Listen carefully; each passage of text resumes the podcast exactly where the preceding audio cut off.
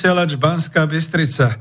Budete počúvať reláciu Klub národohospodárov Slovenska, a táto pesnička si tento raz zaslúži, aby zaznela celá, pretože bojujeme a situácia je dobrá.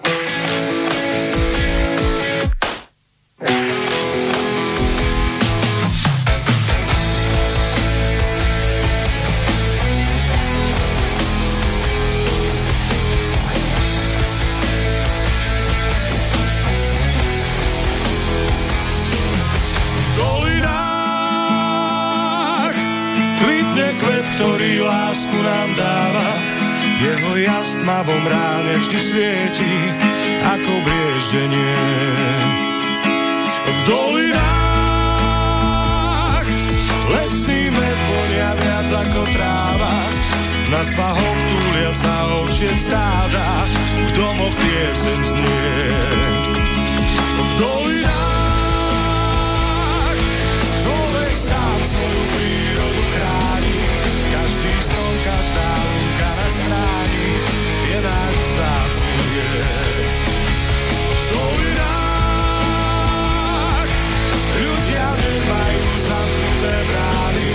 majú tam srdcia čisté a blúdne.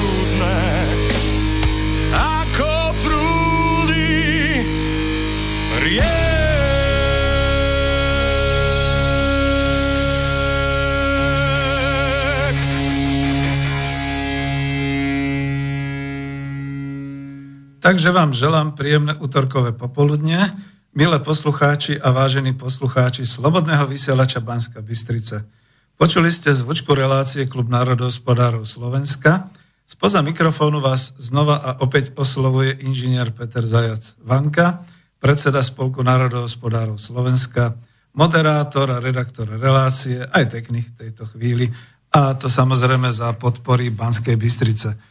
Počúvate teda 8. reláciu Klubu národohospodárov Slovenska v roku 2020 a táto relácia má poradové číslo 63. Dnes je 31. marec roku 2020. No a keďže je posledný marcový deň, situáciu si povieme, ale nezabúdajme na to, že vysielame dobrovoľnícky, je to občianske združenie, dobrovoľnícke rádio, žijeme pre vás a žijeme z vašich príspevkov, takže dobrý deň, pokiaľ máte možnosti poslať SMS-ku, alebo neviem, či sa to ešte dá dnes internetovým účtom, tak poprosím o možnosť e, niečo nám poslať. Samozrejme nie cent, ale euro sa zíde.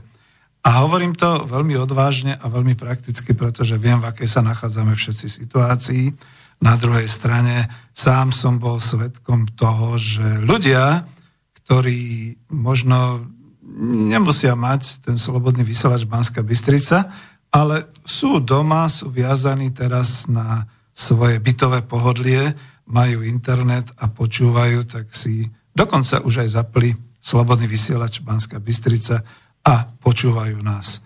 A ja viem, že nás počúvate vy, ktorí ste mimo Bratislavy, možno v povedzme 80 krajinách, uh, mám tu nejaký odkaz, a je to také, že si to radšej prečítam. Neviem, ako náš, máš natočený mikrofón, alebo, ale ako keby si ho nemal úplne ideálne. To sú dobré poznámky režie. Skúsim s tým niečo robiť. Takto. A snáď to už bude dobre. E, ja nemám rúšku, pretože som tu sám, takže by to mohlo byť aj tým, že sa trochu zvyšila tá hlasitosť ale to je dobre a ďakujem za upozornenie. Je to naživo, takže vidíte, vysielame naživo a ak budete mať chuť a čas, tak nám aj zavolajte, aj napíšte. A ak nám, e, vidíte, ale ja to skúsim urobiť, takže sa ešte viac odkloním, neviem prečo je tu a ja to cítim v mikrofóne, po sluchatkách taký hlas. Ak budete mať čas a chuť, napíšte nám, alebo zavolajte teraz počas relácie do štúdia na mobilové číslo 0951 153 919 alebo ak pošlete mail na studio zavináč slobodnyvysielac.sk alebo keď kliknite na tú ikonku pošta, ak pozeráte web stránku. No a snad sa to už ukludnilo, možno som to mal príliš na hlas, aj to je možné. A teraz sa ešte vrátim k tomu, že keď nás počúvate v 80 krajinách sveta, vy, ktorí sa nevraciate na Slovensko v tejto zložitej dobe, a vy, ktorí plánujete prísť teraz ešte na Slovensko a vy, ktorí žijete v zahraničí a sledujete ten vývoj na Slovensku, tak pre vás sú určené tieto naše relácie, ktoré informujú trošku možno nad rámec toho, tých médií hlavného prúdu, aké sú naše názory, ako to vyzerá, ako to vnímame, ako to cítime. Takže aj dnes na klube národohospodárov E, bude tá téma asi takáto. E, národohospodárska situácia Slovenska, a to už bude druhý diel. Ops, ja si tu ešte niečo porobím, možno sa to zlepší, možno sa to zhorší. No, skúsime. Čo to je? Čo to, čo to robí? Aha, možno, že z boku, keď sa hovorí, tak je to nepríjemné. No včera sme tu mali plnú posádku, E, boli tu, bolo tu dokonca 5 ľudí v tomto malom štúdiu. Mali sme všetci e, rúška, ale možné je, že keď sa tak všetko pohybovalo mikrofónmi, tak sme niečo, niečo zle naklonili. A bolo tu živo včera. Tak to sa dozviete. Boris Korony vysielal síce z Bystrice, ale vysielal, vysielali sme štyria, boli sme v Bratislavskom štúdiu bude lepší iný mikrofón. Ale toto je divné. Ak je to tak, tak to skúsim ešte. Dobre, dám si potom pesničku, takže dokončím tento úvod. Ak nás počujete tak blbo, tak samozrejme. No aspoň tú dnešnú tému ohlásim, však ju ešte potom zopakujem. E, rok 2020 nastal čas pre prehodnotenie ekonomických kritérií. No a pretože hneď na začiatok chcel, chcel zvestovať takú správu, že my na Slovensku nie sme zlí, naozaj nie sme zlí a, a záleží nám na všetkom, tak kde som to mal, chcel som to tuto rýchle povedať, že ten stav, tá situácia pre vás, ktorý neviete, je asi takáto, niekde som to mal Zatiaľ, čo vo svete zúri pandémia koronavírusu, je už 785 tisíc ľudí nakazených vo svete, 38 tisíc ľudí zomrelo, pomaly sa v mnohých krajinách niektorí liečia. U nás bolo dnes ráno ohlásené, že máme 363 pozitívne identifikovaných nákazov koronavírusu. A to znamená, že denne pribúda tak zhruba 22 ľudí a tento raz bolo 27 testovaných pozitívne, ale nehovorí sa, kto ochorel, kto sa ako cíti zle alebo podobne, ale v porovnaní s ostatnými krajinami. A v porovnaní s tým, ako je to vo svete s touto pandémiou, tak tých 363 nakazených, ktorí často prichádzajú vlastne už cez tie E, repatriácie návratov do vlasti autobusmi, lietadlami a podobne. Je, to znamená, že Slovensko sa drží. Slovensko sa drží, sme disciplinovaní a to si zaslúži naozaj takúto pesničku.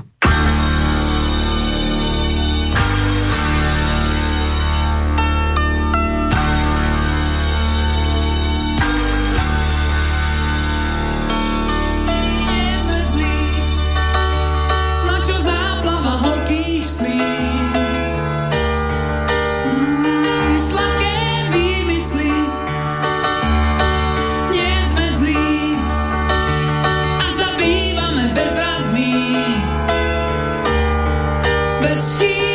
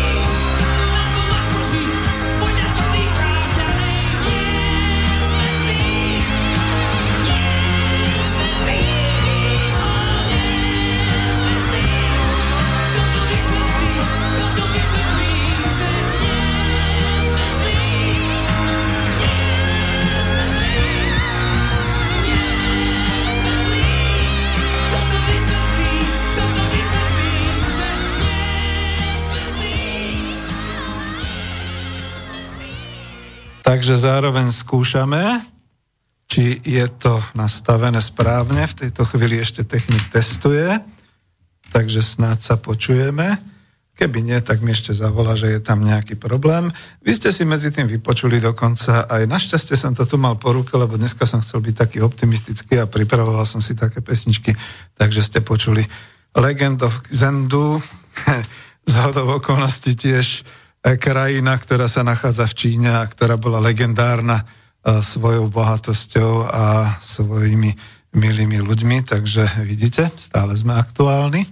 No a pokiaľ mi technik nezavolá, pokiaľ to bude tak, že sa počujeme, takže cez, cez e, štúdio ide, tak budem môcť pokračovať. A nie, ešte niečo tu mám, tak zažívate, jak sa hovorí, priamo vysielanie naživo tak ako to býva. Je to lepšie vďaka, takže idem ďalej.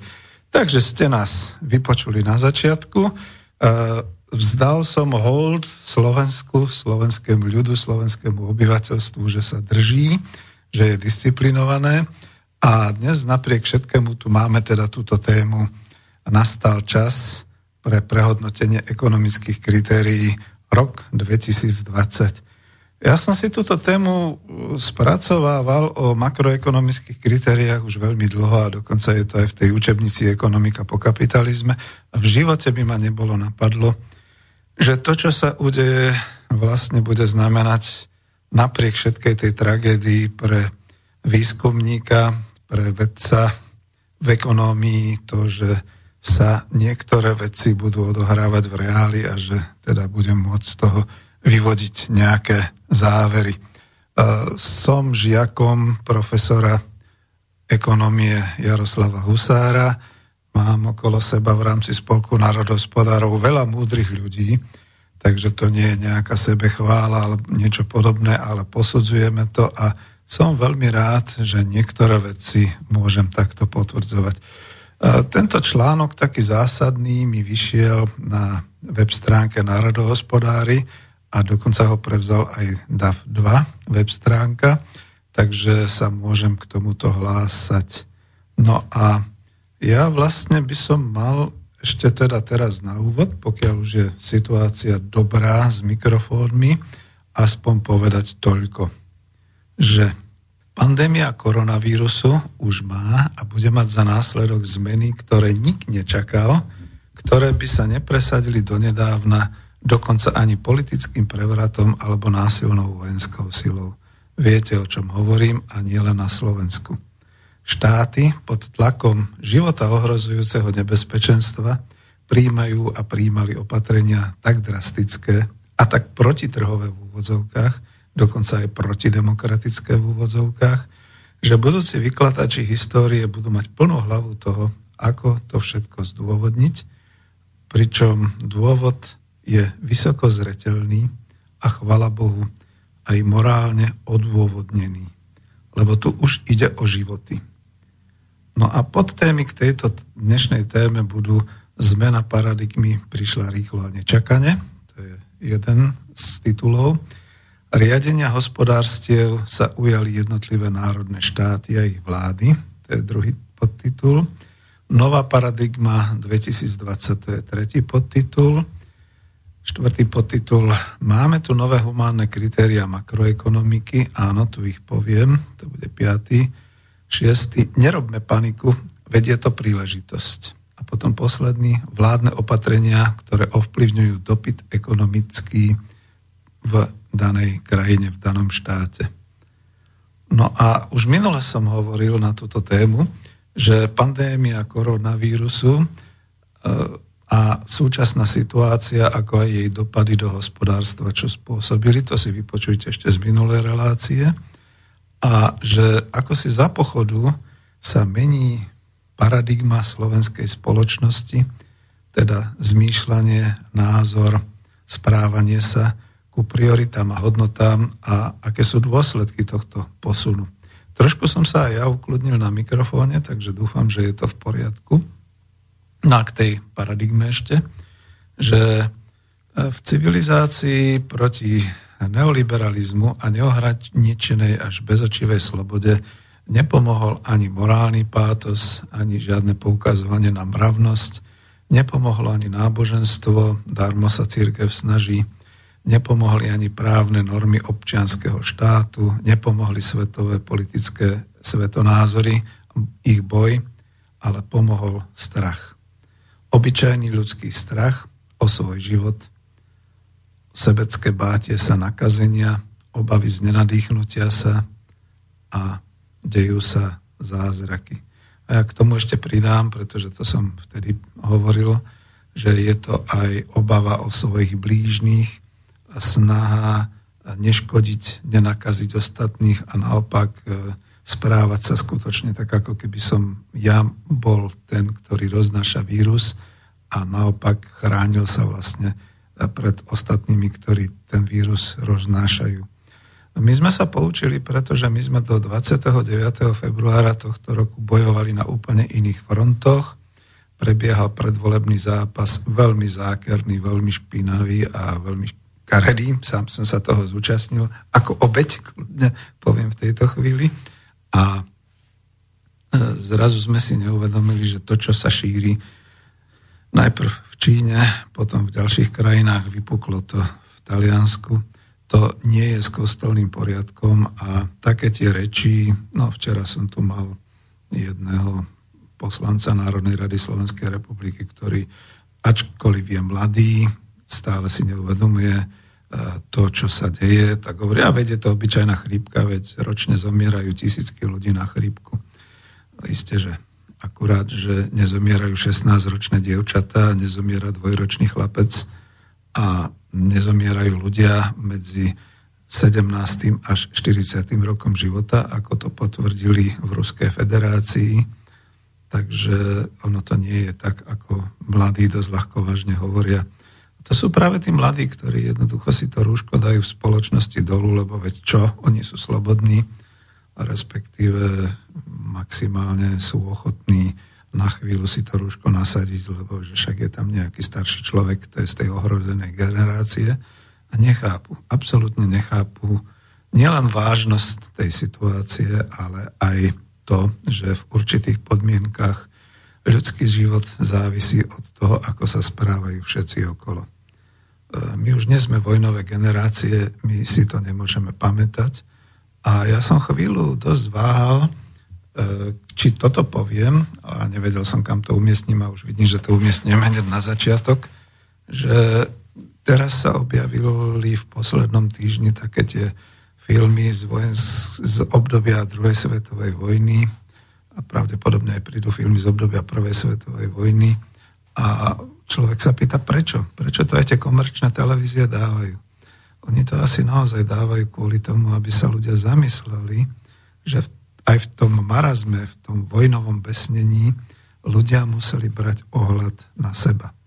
Ohľad na tých okolo, teraz to poviem tak, že ohľad na spolubojovníkov, ale aj ohľad na cudzích ľudí.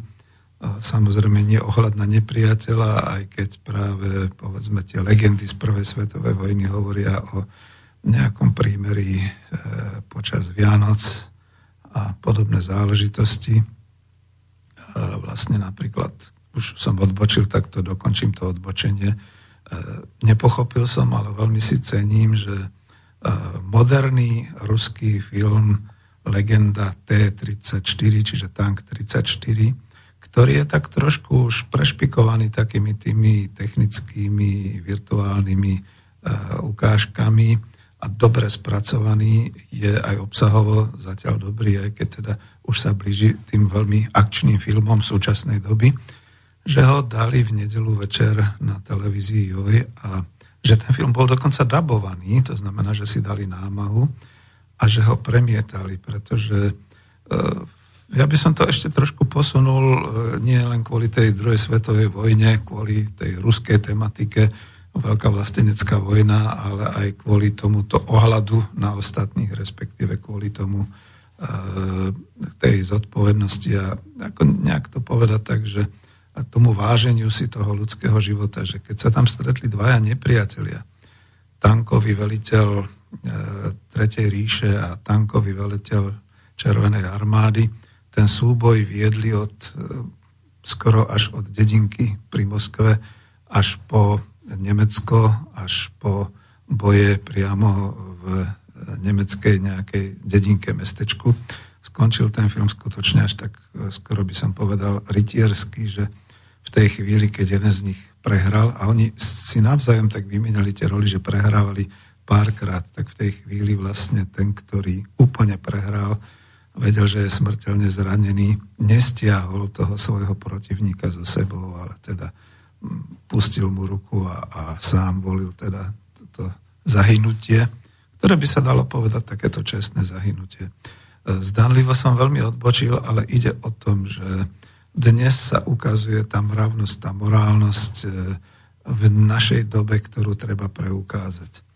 Ak som si vedomý, že som nakazený, čučím, snažím sa prežiť to, snažím sa vyzdravieť, ale nesnažím sa preukazovať, že som slobodomyselný človek a preto mi je jedno, čo tí ostatní a lezem, kde lezem a musia na to byť prísne reštrikcie a zákony štátu, dokonca až policajný nejaký zásah, aby si tí ľudia uvedomili, že toto nesmú. Na druhej strane tí, ktorí dbajú o seba, tí, ktorí dnes v tejto chvíli na Slovensku nosili tie rúška a zdržiavali sa doma napriek všetkému, sú tiež hrdinovia našej doby, pretože si mohli povedať, veď to nič nie je, veď je to obyčajná chrípka, veď my to prekonáme. ale zdržujú sa, pretože vedia, že keď sa 5 miliónov občanov nebude zdržovať, tak minimálne Slovensko na základe len toho, že prejde tá vlna toho koronavírusu, by utrpelo možno ešte oveľa viac, ako keď sa takto zdržujeme. A to je trošku aj ten môj postoj, aj tá odpoveď na mnohých takýchto teraz slobodomyselných ľudí a politikov, ktorí kvákajú, že treba to nehať prejsť a čo vymre to, čo, čo má vymre to vymre a my ostatní budeme za 2-3 týždne v poriadku a už sa rozhýbe ekonomika. Kde majú tú drzosť? Ktorý diabol, a ja nie som veriaci, ale ktorý diabol im takéto myšlienky vnúcuje? Kde ste všetci e, veriaci, aby ste ich odsúdili? Veď to je ten prvotný hriech. Mňa sa to netýka a keď už sa to týka, tak nech to prejde, lebo však všetci ostatní. No ale spoločne sme dosiahli na Slovensku to, že už druhý týždeň, okrem teda tých prípadov, ktoré už sú, už sú v karanténe, e, tí, ktorí sa už liečia, sa držíme statočne a veľmi, veľmi dobre. Naozaj je to tak a vy, čo nás počúvate zo Švajčiarska, priatelia, vy, čo nás počúvate z Austrálie, z Británie, z Nemecka. A viem o tom, že je veľa ľudí ešte stále v Taliansku, pretože tam pracovali, už tam aj žili a podobne. Nechcem, aby ste nám závideli, ale držte nám palce. Držte nám palce, aby sme boli jednou z prvých krajín, ktoré si môžu vydýchnuť a výjsť na takéto jarné slniečko. A boli už teda pesničky, tak neviem, či mám pustiť aj ďalšiu pieseň, alebo už sa pustí teda aj do tej témy, ktorá teda znie rok 2020, nastal čas pre prehodnotenie ekonomických kritérií. No a asi nedám pesničku, budem pokračovať, lebo aj ten čas sa trošku viac rozbehol, potom pozriem aj na maily, prípadne keď zavoláte, sa to rušilo na začiatku, takže znova zopakujem 0951 153 919 Takže toto je naše telefónne číslo.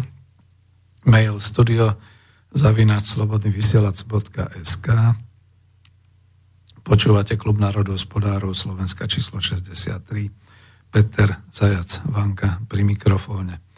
Takže niečo budem možno aj tak trošku čítať a hovoriť z toho zásadného článku a veľa budem pridávať, dokonca som tak nejak oslovil aj svojich kolegov, z, zo Spolku národohospodárov. Všetkých teda pozdravujem, pokiaľ počúvajú a úplne chápem, že v dnešnej dobe je lepšie sedieť doma, počúvať pri internete, prípadne zavolať alebo napísať, než sa zúčastniť priamo tu. E, toto je skôr teda to moje pracovisko, tu som dobrovoľne, tu si dávam pozor, miestnosť som pekne vydezinfikoval, e, sám v tejto chvíli rúško nepotrebujem, takže tu sedím a počúvate nás. Slobodný vysielač Banská Bystrica, sme tu pre vás.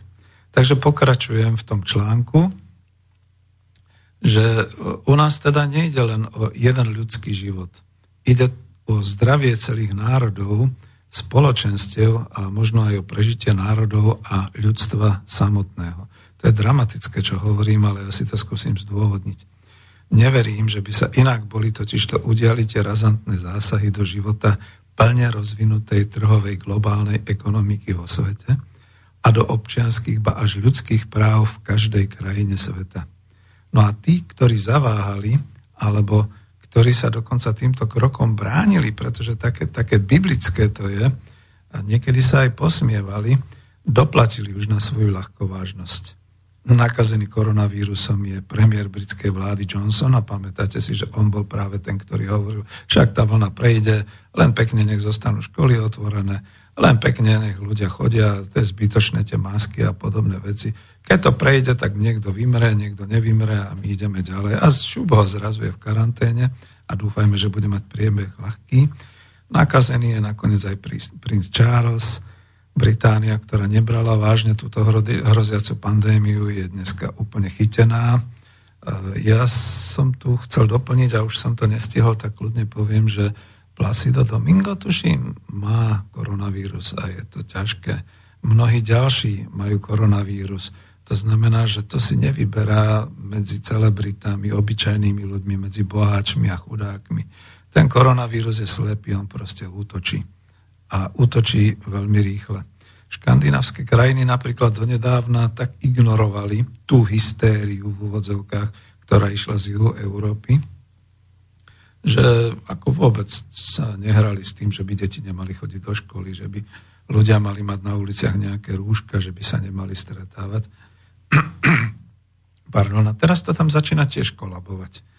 Vo Fínsku samotné Spojené štáty to chytilo neuveriteľne rýchlo a ja síce viem tie správy, ktoré sú, že ja neviem koľko stovák mŕtvych a koľko sa ešte očakáva také tie chladné, hnusné ekonometrické až zdravotnícke prepočty a podobné, ale potom, keď počúvate na tých e, rôznych sieťach tie správy, že ako je to v New Yorku, že skutočne e, ľudí už ani nestíhajú zvážať do nemocníc a že skutočne kašľú a umierajú niekde e, na chodbách nemocnice v New Yorku, v Spojených štátoch, v tej najvyspelejšej krajine sveta, tak vás z toho mrazí, pretože ja neviem, či vôbec bol nejaký taký až film nakrútený o týchto zdravotných pandémiách a podobne, kde sa to zrazu zažíva naplno.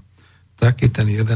september 2001 je už úplne čajičkom oproti tomu, čo sa deje teraz. Myslím, že to aj niekto povedal, že počas 11. septembra nebolo toľko zranených a toľko dusiacich sa ľudí, ako je v tejto chvíli v New Yorku. V hre je teda osud civilizácie. Poškodená je veľmi práve euroatlantická civilizácia, ktorá trošku siahala už na piedestal božstva, ale koronavírus zúri po celej planete, už aj v Afrike, v Latinskej Amerike, všade.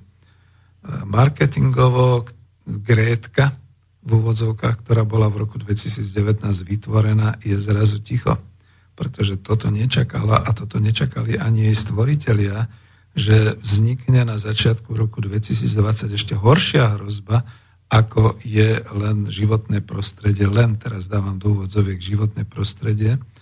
A oni nevyvolali taký strach medzi ľuďmi, aký tu zavládol dnes. Takže toľko som chcel tak nejak k tomu úvodu a mal by som pokračovať, aby som sa potom mohol pozrieť ešte aj na to, ak ste napísali niečo, alebo ak sa budete chcieť pridať. Poďme teda hĺbšie do tejto problematiky a ja teda hovorím, že Zmena paradigmy prišla rýchlo a nečakane. E, čo je vlastne tá zmena paradigmy? To je zmena náhľadu na život a zmýšľania o spoločnosti a tá nastala napríklad na Slovensku doslova z večera do rána. 29. februára sme ešte volili, 1. 2. marca e, niekto sa tešil, niekto smútil, niekto zúril 3. 4. marca sa ešte nič tak nedialo, len v tých televíznych správach a v mass médiách už boli nejaké reči. Ja kľudne tiež poviem, že ešte sme normálne chodili vonku, navštevovali sa, ešte povedzme, no dobre, nemal by som to priznávať, boli sme v termáli sa kúpať a všetko bolo v poriadku. Potom myslím, že to bolo 8. bolo tuším na Medzinárodný deň žien, to už, to už sa oslavy nekonali, lebo tuším 7. alebo 6. v piatok, už teda do, do jak sa tomu hovorí, dosluhujúca vláda ústami premiéra Pelegriniho povedala, že je to zlé a že e, proste organizujú nejaké takéto opatrenia. Tie opatrenia sa zdali byť možno niekomu neuveriteľné, ale už sme vedeli vo svete, že aj tam takéto rôzne opatrenia nastávajú, respektíve Taliansko je na kolenách, je to tam ako na fronte, ľudia umierajú, mnohí ľudia sú nakazení, je to skutočne zlé. E, ešte sme nevedeli o ďalších krajinách, kde sa to teda šírilo. A e, všetko vlastne sa odohrávalo myhnutím prútika. Ja som ešte hovoril dokonca aj s mojim priateľom, ktorý mal prísť na Slovensko z cudziny, teraz to nebudem hovoriť, pýtal som sa, on hovorí, no problém. No, už som mu večer volal, že u nás začína byť problém a pravdepodobne dojde, to sme ešte nevedeli, že to bude tak, dojde k uzavretiu hraníc, že pravdepodobne budeme v izolácii, pretože sa bojíme. No a on už vtedy potvrdil, že aj u nás to začína byť také, takže to išlo z hodiny na hodinu všetko. E, samozrejme záviselo to aj od rýchlosti a rozsahu ohrozenia životov v tej danej krajine, ale všetky krajiny začali príjmať tvrdé opatrenia. Viete si niekto predstaviť, že by v septembri 2019, som písal, že by v septembri 2019 eh, po tom krásnom lete a po dovolenkách vlády jednotlivých štátov hermeticky uzatvárali štátne hranice? Že by sa stopla medzinárodná osobná preprava, že by lietadla zostávali na zemi, že by nepremávali vlaky ani autobusy, že by na hraniciach boli kilometrové kolóny kamionov, ktoré rozvážajú tovary.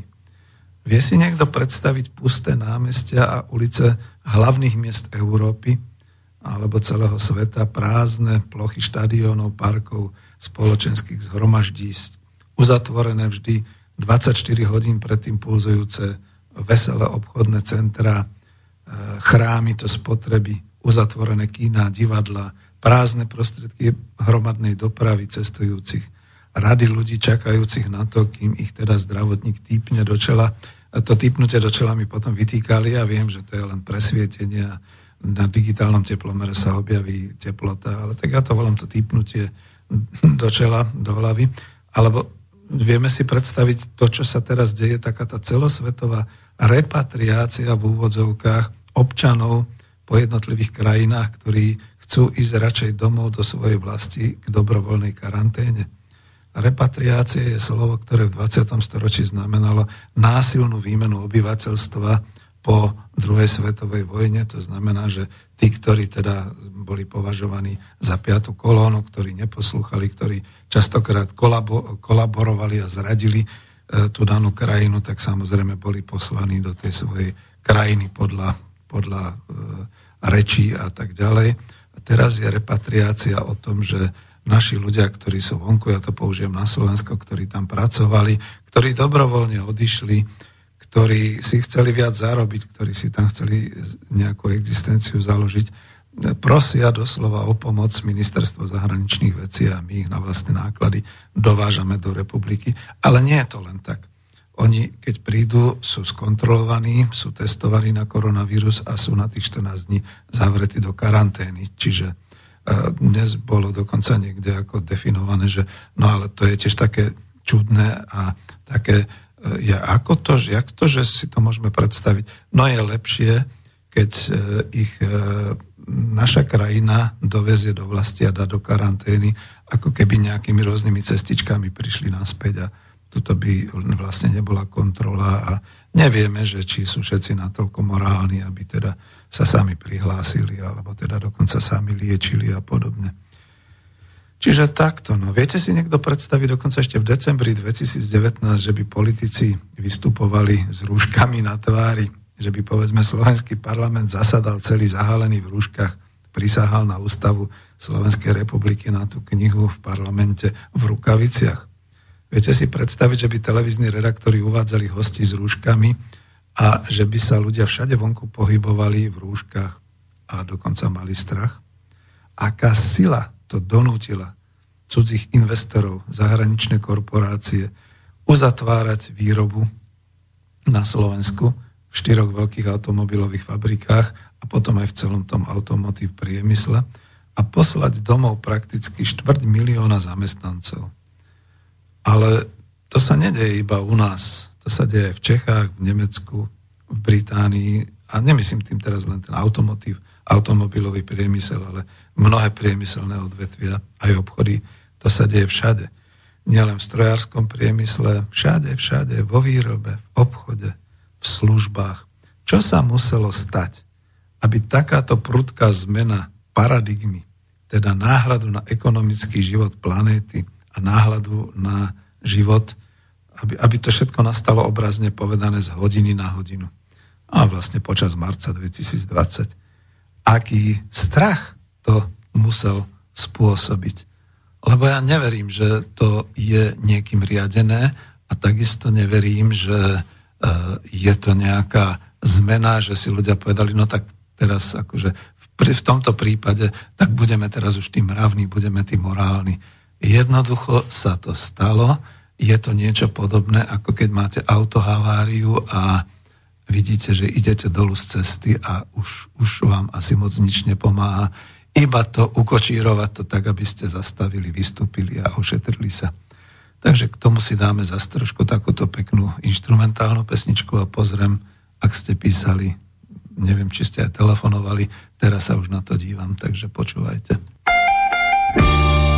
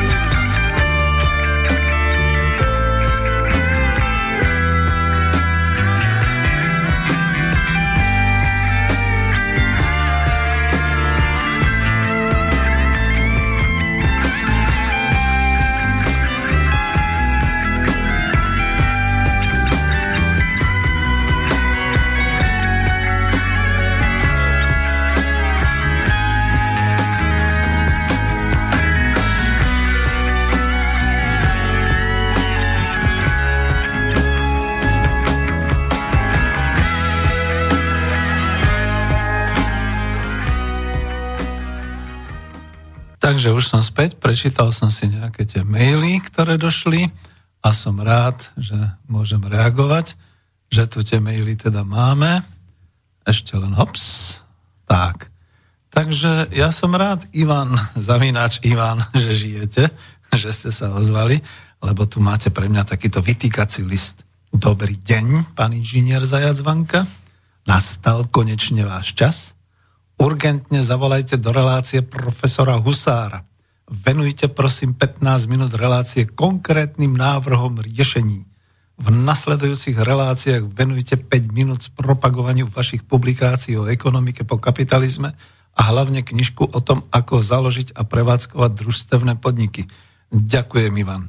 Som veľmi potešený, Ivan, že už ste na mojej strane a že ma veľmi prísne pozorujete a divne kárate ako môj týlový náčelník v roku 1979 na vojenskej službe v Českých Budejoviciach. Vysoko si toho vážim ale viem jednu vec, že 84-ročného profesora ekonómie Jaroslava Husára sem do relácie naživo nepozvem. Veď mám ten rozum a chcem, aby ešte dlho, dlho medzi nami pôsobil a nechcem, aby sem prišiel a aby sa prípadne po ceste alebo, alebo prípadne aj tu nejako kontaminoval a podobne. Pán profesor Husár mi nakoniec aj volal, ale nedovolal sa a aj mi písal, takže pán profesor, pozdravujem vás. Vidím, že ste na linke, ak sa vám podarí, ešte zavolajte, ale e, vy mi aj píšete to, že ne, nejak máte poruchy pri tom počúvaní. E, no, na tom internete teraz je niečo také, že sa tam objavili také nové možnosti počúvania a pre nás to robí občas komplikáciu, že si nielen, že nevieme vybrať, ale že to, ako sme pôvodne ten herdis počúvali, tak zrazu je to nejako ináč a keď si tam dáme na život, tak to nefunguje. E, budem potom kontaktovať aj našich chlapcov technikov, aby vysvetlili, ako majú, keď sa nedostanú na tieto nové streamové pramene, alebo ako by som to nazval, ako majú počúvať slobodný vysielač, aby to nemuseli iba linkovať a počúvať iba zo záznamu. Takže od pána profesora Jaroslava Husára čítam, prečítaj si, dnes 31.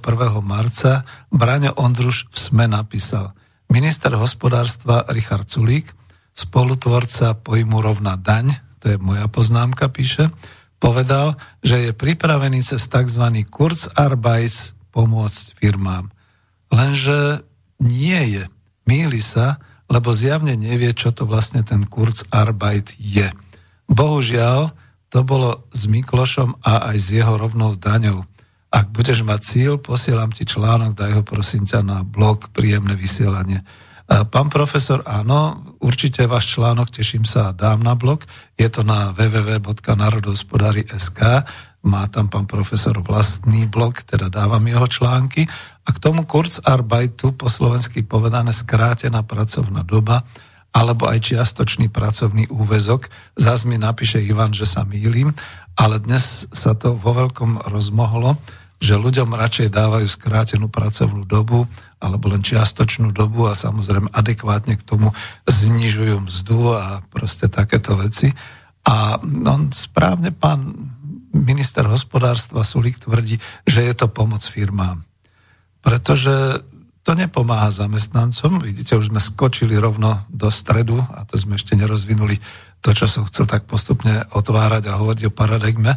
Už sme skočili do stredu, že momentálne je chaos v ekonomike, e, v spoločnosti, vláda sa pláca, pláca rôzne nesystémové opatrenia a podobne. A to sú tie best practices, jak to nazval jeden e, múdry člen vlády, že teda podľa tých najlepších praktík ostatných krajín to robia. To znamená, keď v Nemecku boli zvyknutí naozaj na ten Kurzarbeit, lebo je to nemecký výraz, skracovania pracovnej doby, tak si my myslíme, že to rýchlo zavedieme a všetci tomu budeme rozumieť a všetci to budeme ovládať.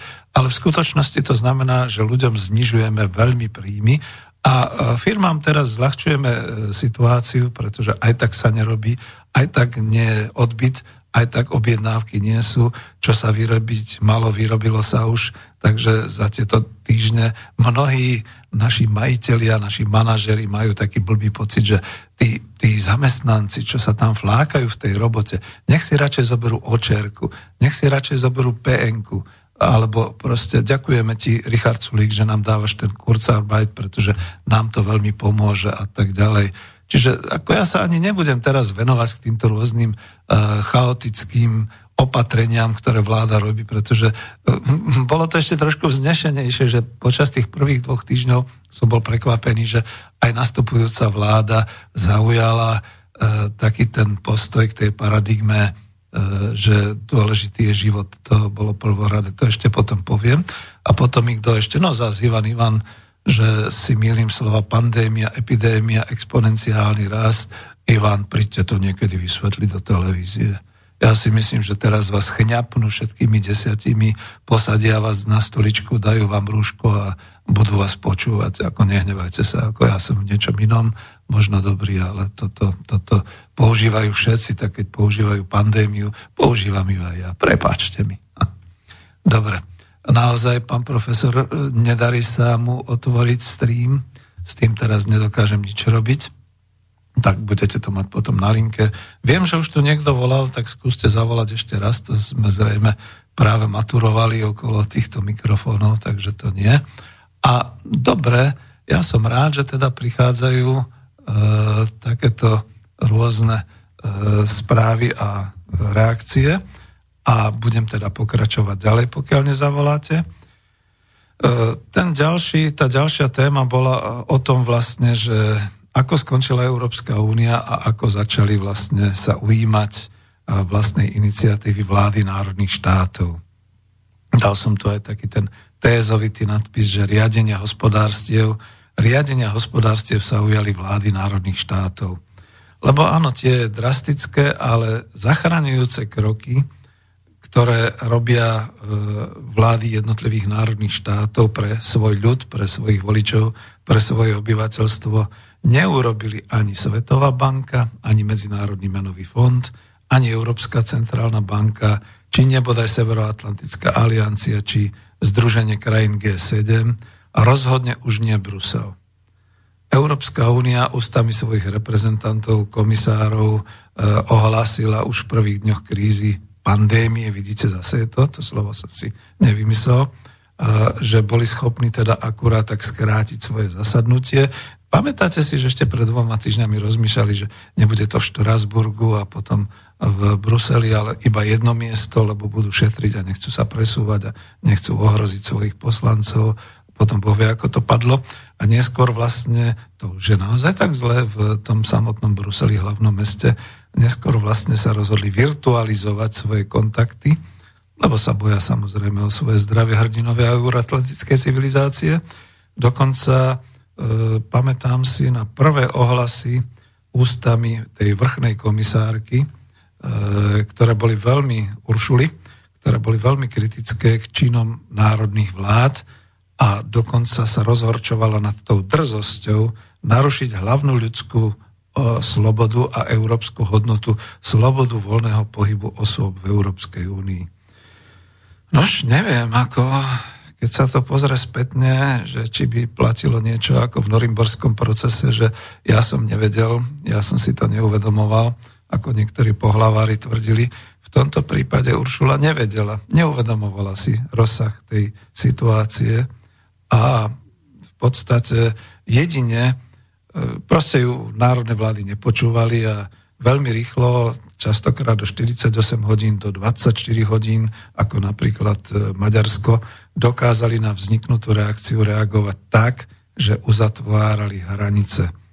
A ja sa pamätám, že to bolo niekedy ešte naozaj začiatkom marca, a tu už mi Ivan vtedy vytýkal v niektorom tom, že však chodím nakupovať do Heinburgu. Áno, pretože tam mám bližšie, ako keby som išiel nakupovať do Rače z Petržálky alebo do centra mesta že naozaj už hlásili uzatváranie hraníc a takéto veci a my sme toho boli svetkami. Takže e, takto rýchle zareagovala aj vláda Slovenskej republiky. Dnes sa ukazuje, že máme hranice národných štátov znova pod kontrolou, uzatvorené. E, dokonca Poliaci a dolu zase na juhu Maďari hra, strážia aj zelenú hranicu, to vojakmi a hliadkami, takže E, je to jednoznačne rozhodnutie vlád národných štátov. Národné e, republiky, národné štáty existujú, sa ukazuje. Našťastie sú vlády národných štátov ešte stále voliteľné obyvateľmi danej krajiny a našťastie sa našli zodpovední, ktorí prijali takéto opatrenia. Prevzali na seba plnú zodpovednosť za drastické kroky, a to v mene zdravia a života za pochodu menili tú paradigmu spoločnosti a už mám telefón, ale ja potom dokončím myšlienku, takže som veľmi rád, už vás budem počúvať. Čiže prevzali na, zase, teda na seba zodpovednosť za drastické kroky v mene života.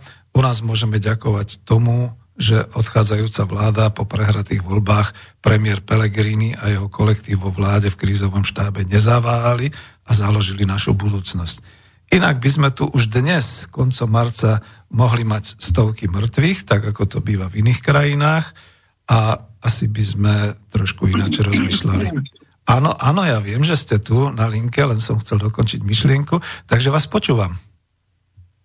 Dobrý deň, prajem pán inžinier e, Vanka, tu je, Kači, e, tu je Jozef. Ďakujem, Jozef. Zdravím vás. Uh, vynikajúca relácia, vždy ju počúvam. Ďakujem za vaše uh, teda hodnotenia a tak ďalej. Rozoberáte celú situáciu veľmi, veľmi dobre, tú hospodárskú a politickú. Ďakujem. Chcem sa vás opýtať, uh, či uh, viete, kto bol uh, minister hospodárstva za Zurindu? Uh, pripomente mi to, prepačte. No, My, Mikloš, Mikloš, Mikloš. Nie? Mikloš. Myslel som si to, ale... No, Ej, no, nerád sa tam skúšať. No, bol, no, bol Mikloš, ale či, či viete aj to, že kto bol napríklad jeho poradcom? Uh, buď Kaník, alebo neviem.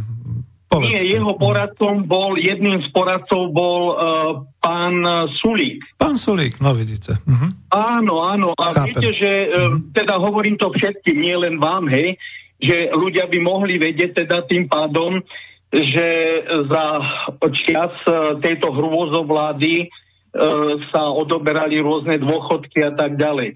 Čiže pokiaľ bol poradcom e, Mikloša Sulik a čo sa dialo vtedy, hej, to vedia, to vie veľa ľudí v 80, 90 po roku 2000, takže môžeme si dať aj, zároveň máme od, odpoveď, čo asi čaká ekonomiku Slovenska. Hej? Uh-huh. Lebo uh, okrem uh, rovnej dane Sulik neurobil nič v podstate, ako vtedajší minister a tak ďalej. Áno, tomu vytýka a... ináč aj pán profesor uh, Husár. Uh-huh, počúvam. No, to, no vidíte, a ja som obyčajný človek, ktorý sleduje politickú situáciu roky, takže k tomu dojde každý normálny uh-huh. človek, že čo máme teraz za ministra, viete, a to je jedna vec. A druhá vec je tá, že oni teraz budú brať uh, pôžičky, hej, a ľuďom sa možná, že pomôže. Ale napríklad už Taliansko muselo slúbiť uh, za pôžičky, ktoré si zoberie od Európskej únie, že zaručí to prístavami svojimi a časťou územia. Áno, to ma predbiehate, to som chcel hovoriť, ale správne, dobre. No a čo ponúkne Slovensku? No jednoducho my dostaneme peniazy, koľko budeme chcieť. Tým pádom oni môžu povedať, no dobre, tak eh, Slovensko, čo dáte? No dáme pramene vodné, hej? Mm. Lebo ľudia, potrebujeme pre ľudí peniaze eh, vodné pramene, však my nemáme už čo dať. My sme už rozkradnutá, zničená krajina. Sme kolóniou, áno. Mhm. No, no, takže my môžeme dať jedne vodné zdroje alebo nejaký čas polnospodárskej pôdy alebo územia, nič viac. A toto proste už bude ako posledná rana zrejme pri tejto vláde e, našej krajine. Čiže treba sledovať, e, čo bude táto naša vláda slubovať za tie pôžičky. Hej, toto bude veľmi dôležité. Ďakujem, len to máte plnú pravdu, ďakujem veľmi pekne. Ďakujem veľmi pekne. No, ďakujem pekne. Budem to komentovať. Ďakujem pekne. Ale ste ma predbehli trošku, lebo ešte som vlastne bol rozbehnutý len k tej druhej paradigme. Ale áno, máte úplne pravdu, dokonca to okomentujem hneď teraz v tejto chvíli, že už sa chystá v tom chaose a nesystémových krokoch, o ktorých hovorím aj to, že však my to zvládneme, však Európska centrálna banka vydá peniaze a my ich budeme môcť použiť. Už to nie je iba o tom, že z eurofondov a iba podľa štátneho rozpočtu a tak ďalej. Len niečo za niečo. Skutočne je to presne tak, že oni budú niečo po nás chcieť, tak ako chceli po Grékoch pri záchrane, takisto ako chcú po, po Talianoch, takisto aj po nás. A teraz sú dôležité zároveň dve veci. Jedna vec, že sme na tom tak dobre, že sa držíme a že sme disciplinovaní, takže snáď budeme zdraví s výnimkou teda tých prípadov, ktoré už nastali a že tá vlna nepôjde ďalej, tak ako si aj myslia experti, ako nám všetci ako uh, vlastne prognozujú.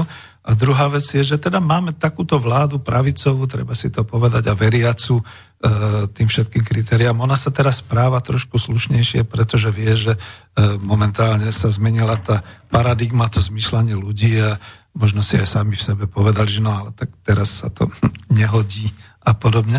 No ale to príde, toto ich zmyšľanie a tie, tie ich činy samozrejme prídu. Ale máme šancu to ovplyvniť práve tým, že uh, budeme musieť vedieť a veľmi tvrdo rozlišovať, že záchrana ekonomiky a záchrana uh, slovenskej spoločnosti, lebo my nemáme tú ekonomiku na Slovensku, tá je cudzia, čiže by som povedal, je to vaše dielo, takže to si zachraňujte vy, ako chcete a my tu máme našich ľudí, čiže my budeme zachraňovať najmä naše obyvateľstvo. Toto je dôležité si uvedomiť. Ďakujem pekne. A ja som presne v tej chvíli to tam skončil s tým, že my sme nezaváhali, e, Pelegrini nezaváhal, a aj keď ho nemusím, tak teda klobúk dolu, v tomto hovorím, a založili našu budúcnosť, ktorú teraz táto nastupujúca vláda ešte stále teda nejakým spôsobom v tom smere toho, toho riadenia drží a uvidíme, čo to bude ďalej. Ale bola to taká básnická otázka aj v tom článku, čo sa stalo s paradigmou globálnej konkurencie, globálneho rastu ekonomik a modlenia sa ku ukazovateľovi rastu, čiže ku HDP, hrubému domácemu produktu. A moja odpoveď tam bola taká, že zmizli. Zmizli z večera do rána. Možno majiteľia Zemegule v úvodzovkách niekde zúria, ale tu dolu v reálnom živote a v reálnej ekonomike sa tá paradigma globálnej konkurencie a globálneho rastu rozplynula, škaredo povedané, ako keď vyvetráte smrad z izby. Overte si to v každodennom súhrne správ, pýtajte sa ekonomických expertov, aj renomovaných politológov. Sem tam sa nájde nejaký odvážny stupenec globálneho trhu, ale aj ten je skôr pranierovaný a zverejňovaný v týchto dňoch ako ukážka názorov, že nepochopili realitu. A to je presne aj odpoveď aj k vám, že pozor na to, že toto bolo v marci sme zmrzli, v marci sme zdúpneli, v marci sa diali takéto veci, ale ono sa to postupne potom začne rozvíjať znova do nejakých tých súbojov a bojov a ona sa potom aj tá vláda pravicová samozrejme prejaví. V tejto chvíli celý svet strpol a tá paradigma u ľudí a vo verejnosti sa zmenila z večera do rána. A tá nová paradigma e, pre rok 2020 vlastne je stále tu. Ja som ju nazval, alebo teda je, však ja som ju nazval. Zhrnieme to zo všetkých správ, zo všetkého, čo vidíme. Môžem citovať uh, desiatky politikov od Babiša cez Sulíka, cez všetkých ľudí, ktorí tvrdia, že prvoradé je prežitie ľudskej spoločnosti, prvoradý je život a zdravie občana. A toto sa týka ekonomiky a povieme si ako. Lebo za takéto humanistické hodnoty v ekonomike donedávna by boli považované za blúdy, ktoré môžu hlásať iba takí e, v európskej a euroatlantickej civilizácie rôzni kazatelia rôznych sekt, humanisti bez masovej podpory a konšpirátori, povedzme ako ja, mimo masmediálneho mainstreamu, pričom ich počúvanosť je aj tak, alebo bola by aj tak na okraji záujmu verejnosti. Ale dnes, dnes v marci roku 2020 túto paradigmu oficiálne zverejňujú vlády pri zdôvodňovaní drastických opatrení v každej krajine. A to je dobrý obrad. Názorným príkladom, ja som to tam uvádzal, bola správa, ja som si vybral jednu z tých správ, ale denne ich boli skutočne desiatky. Z 15. marca to končila Pelegriniho vláda a tam sa hovorilo, nemocnice v Banskej Bystrici a v Bratislave priebežne dokupujú ochranné pomôcky, aby ich mali k dispozícii nemocnice, hovorí Pelegrini, priznal však, že o rúška je obrovská vojna a doslova povedal, my súperíme s každou krajinou na spoločnom trhu, poznamenal premiér Slovenskej republiky 15. marca. Takže vidíte, prečo som to uviedol? No pretože máme spoločný trh, pretože máme globálnu ekonomiku, pretože máme globálnu konkurenciu a keď sa niečo také vyskytlo a zrazu zistili eh, vlády, že to nemajú, tak každá z nich eh, sa pretromfovala možno aj v eh, ponuke, koľko za to zaplatí a ako rýchle to chce a podobne. A boli tí hráči, dodávateľia na svetovom trhu, ktorí povedali, no rúško nebude 30 centov, to bolo kedysi, to bolo pred mesiacom, teraz bude rúško, čo ja viem, 6,90. No tak prístroj nebude, ja neviem, 22 eur, ale skočí to na 40 eur a podobné veci. A do toho príde sveta znalý premiér Matovič a povie, vy ste to zle robili, vy ste to predrožili, vy ste urobili korupciu. No asi tam tá korupcia bola, to nech si vyšetri e, Národná kriminálna agentúra, ale v tej chvíli ja som obchodník, v tej chvíli, keď je niečoho nedostatok, alebo keď je po niečom veľký záujem, do výšky mrakodrapu vystupnú ceny a do výšky mrakodrapu e, vystupí e, zodpovednosť, respektíve ochota nakúpiť za akúkoľvek cenu to, čo potrebujeme, alebo to, čo je požadované. Takže takto to bolo.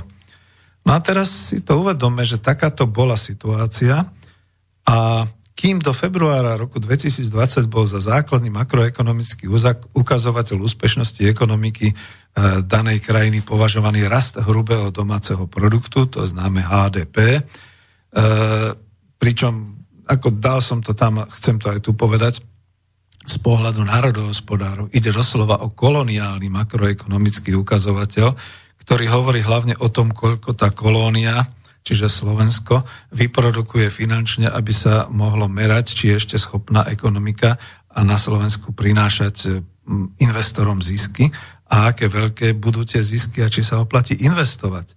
To sú také tie základné ukazovatele. E, Ivan Nebitema, ROI, to myslím, že Return on Investments, rýchla návratnosť, rýchla návratnosť vložených investícií.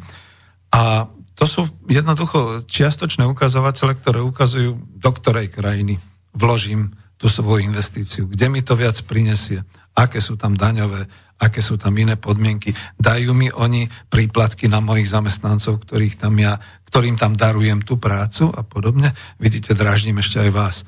A my si naivne myslíme, že je to o tom, koľko nám tu zostáva peňazí v štátnom rozpočte, pričom to HDP je úplne iné. Jo, je to meranie, naozaj e, poprosím niekedy už pána profesora Husára, že by sme prišli, aby sme urobili reláciu znova o hrubom domácom produkte, o meraní a tak ďalej, lebo toto, toto je trošku komplexnejšia téma, nechcem to tu až tak rozoberať, ale aspoň aby ste vedeli, a v tom článku to je, štátny rozpočet Slovenskej republiky bol plánovaný na rok 2020 v úrovni vo výške 17,5 miliardy eur, to bolo v príjmoch, a vo výške 19,6 miliardy eur, to bolo vo výdajoch. E, kľudne poviem, v tejto chvíli je to už chiméra. Ale hrubý domáci produkt za Slovenskú republiku ešte len za rok 2019 bol prognózovaný a myslím, že sa splnil, pretože v 2019 to síce už začalo trošku tak ako kvôli iným veciam, kvôli prejavujúcej sa e, kríze v automobilizme a podobné veci haprovať, ale ten bol prognozovaný vo výške 88,9 miliardy eur. Čiže vidíte ten rozdiel, štátny rozpočet 17,5 v príjme, 19,6 vo výdajoch, ale HDP v objeme financí 88,9 miliardy. Slovenská republika je dlhodobo zadlžená na 45,2 miliardy a nie a nie to splatiť, lebo my v dlhovej službe splácame iba úroky a nie tú istinu. Tých naozaj 45 aj proste tú, tú istinu, ktorú máme splatiť, ten samotný dlh. No a keďže teda máme ten finančný objem HDP každoročne tak vysoký, kde sú tie peniaze? Na naozaj odpovedám, a teraz nedám slovo Ivanovi, sme teda kolónia, lebo zisky a príjmy sa vyvážajú. Povedzme len ten prekec, ktorý urobilo ministerstvo zahraničných vecí, že 67 miliard eur je to v exporte, v hodnote exportu, čo každoročne odchádza preč a my z toho nemáme ani cent. To už som v tých minulých reláciách hovoril, len zopakujem že v, čistom, v čistej daní z exportu a transakcií máme nejakých 22 miliónov eur oproti 67 miliardám, ktoré idú preč, pretože to sú všetko tržby už potom u nás vyrobených automobilov a strojáriny a všetkého, čo sa vonku inkasujú. Oh, no. Hrubý národný produkt už teda nevieme ani dopočítať, lebo to je presne tá problematika profesora Husára. Treba si presne povedať, čo je tu ešte naše čo je ešte našim vlastníctvom a majetkom v Slovenskej republike, ale nielen štátnym, ale aj teda našich slovenských firiem, slovenských majiteľov, pokiaľ už nemajú firmy e, v daňových rajoch alebo v zámori. A e, toto vlastne v podstate je to, čo by mohlo byť použité v národnom hospodárstve. A nie je. A odrazu, keď vidíme tento, e, tieto úrovne financií, sa v prudko rozvíjajúcej kríze z pandémie koronavírusu e, deje taká situácia, pardon, že úspešnosť krajiny sa začína merať v týchto dňoch, naozaj v týchto dňoch, e, v marci roku 2020 týmto. Prepačte mi. Ináč by som sa rozkašľal a prišli by pre mňa, že mám koronavírus. Takže dnes sa úspešnosť krajiny, a to počúvate vo správach, meria počtom nakazených ľudí, alebo počtom menej nakazených ľudí, počtom preverených ľudí, to znamená tých, čo prešli e, tým týpaním, respektíve tými testami na koronavírus. Okrem toho sa ani nehovorí o tom, že aké máme lôžka, koľko môžeme prijať pacientov na lôžka a koľko máme obetí pandémie týchto nešťastných chvíľach vo svete sú dôležité ukazovatele a výdaje, ktoré sú spojené s izoláciou vlastného obyvateľstva po jednotlivých národných štátoch, ale už dokonca aj po jednotlivých regiónoch, dokonca aj po jednotlivých mestách, obciach a podobne. Viete o prípade e, českých obcí, ktoré boli doslova teda izolované, neviem, či aj obklúčené, ale jednoducho nešlo, nemohli ísť dnu von a bolo tam zabezpečené zásobovanie okolo Litovle, alebo kde, pretože sa tam vyskytlo nadmerné množstvo ľudí, ktorí teda boli nakazení, došli odkiaľ si, možno z práce, možno z dovoleniek, tak to tam uzavreli a izolovali. Nakoniec e, sám bloger Vlk, e, ja ho počúvam, aj keď máme odlišné názory, tvrdil, že si nevieme predstaviť, čo znamená pre Čínu taká provincia Wuhan. E, to je v podstate 40 alebo koľko miliónová provincia, on to porovnal, že to je také niečo, také menšie mestečko v tých e, rozmeroch, keby to bolo v Čechách alebo na Slovensku Levice, tuším to pomenoval, že predstavte si, že Levice alebo Levoča, že to by bolo také, že to sa dá jednoducho uzavrieť, tam sa dajú urobiť také tie opatrenia a keď to zlikvidujú, tak sú úspešní. Čiže aj oni v tomto pohľade boli úspešní. Čiže naozaj vzrástol mimoriadne význam schopnosti vlády a národnej národ, teda národného štátu izolovať svojich občanov od okolia tak úspešne, aby sa teda ten koronavírus ďalej nerozširoval a aby sa to teda liečilo smerom von, aby neohrozoval ostatných, aj smerom dnu, aby teda obyvateľstvo sa nenakazilo. No a on v podstate toto všetko e, je už nový pohľad na e, ekonomické ukazovatele, pretože keď svet vidí Čínu, kde sa to podarilo, svet vidí aj nešťastné Taliansko, kde sa to dodnes nedarí, Španielsko a teraz už aj Spojené štáty, Britániu, Francúzsko. Nakoniec, keď sa my porovnávame s Českou republikou, Babiš tam robí naozaj veci nemožné a celá vláda sa snaží, ale predsa len nie je to nejakým pomerom obyvateľov. Zas mi niekto nevolajte a nepíšte, že to sa nedá porovnať, ale uh, dôležité sú reálne čísla, reálni ľudia. Iné je, keď tam nie je nikto, alebo povedzme jeden, ktorý je obeťou koronavírusu smrteľnou a kde, čo ja viem, čo je len 25 ľudí, darmo to potom nejakí tí mladíci vyprávajú, že á, tak však v chrypke by padlo aj viac ľudí za obeť. Jasné, však choďte na cesty a denne e, z cestných nešťastí je povedzme 150 mŕtvol, tak teraz to budeme porovnávať. Nie? Ako to je sarkastické a, a už sa rozčulujem, čo nemusím. Čiže dá sa zovšeobecniť, že možno to bude trvať iba teraz, počas trvania krízy z pandémie koronavírusu, e, že tieto hodnoty ako zdravie a život osvedčujú úplne iné kritéria aj pre makroekonomické vnímanie reality. Zrazu je úspešná tá krajina, ktorá zabráni pandémii, ktorá lieči, ktorá odhaluje a má dostatok kapacít v zdravotníctve a je na to, má na to zdroje a je na to vybavená, aby to všetko zastavila. No veď e, dokonca ešte aj tu ho mám, Sulíka, novozvolený podpredseda vlády pre ekonomiku a minister hospodárstva. Sulík otvorene 29. na teatri povedal, že dnes dôležité nie sú čísla, ale zdravie ľudí. To je to, že teraz ich to ešte drží, uvidíme ako dlho že je e, jednoducho takáto zmena paradigmy, že nie sú dôležité zisky, nie je dôležitý rast ekonomiky, teraz sú dôležité ľudské životy a zdravie obyvateľstva.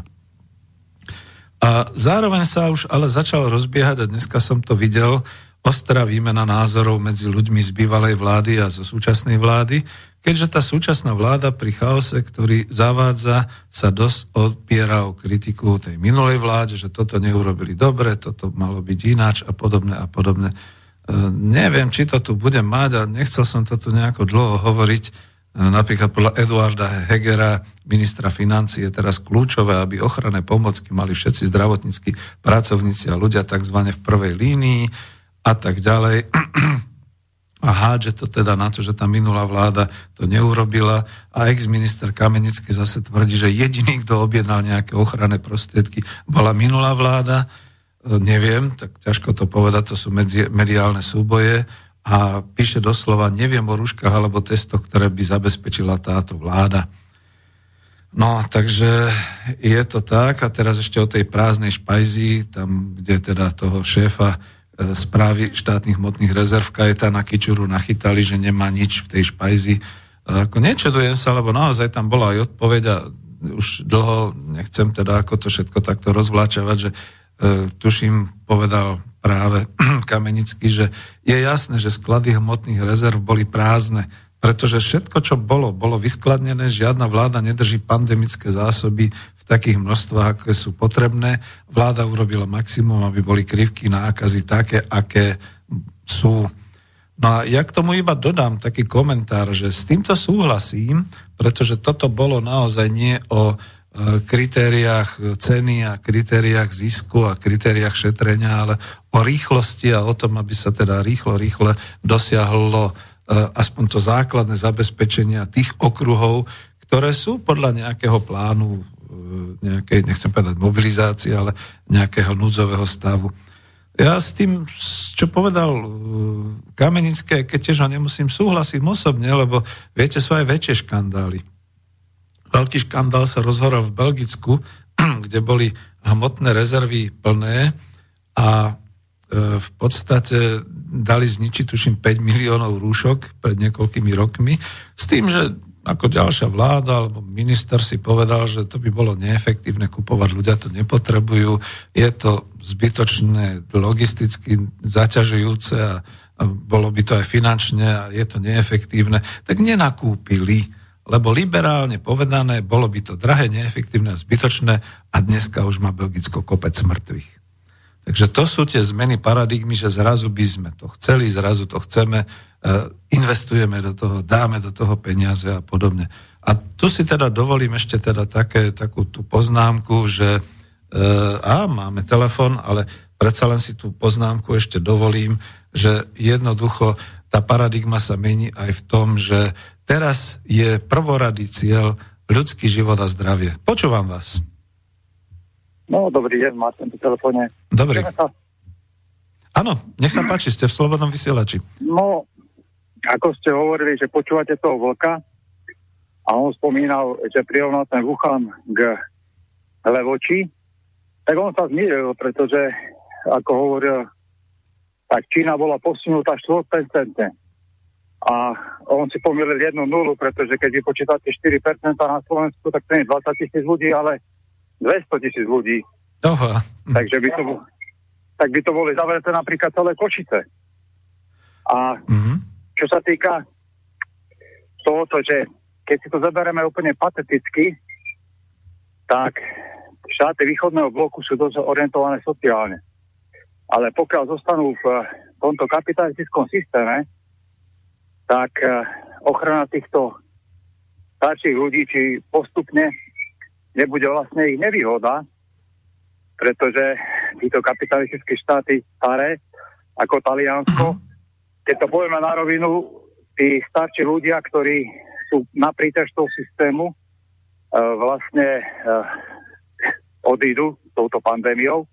Im sa uvoľnia ruky, im sa uvoľnia určité finančné prostriedky a v tomto systéme vlastne týchto východoeurópske štáty budú zase za kratší koniec, pretože oni si ochrania tých starších ľudí, čo je dobré, ale ten systém kapitalistický na to nehľadí ako na výhodu, ale ako na nevýhodu.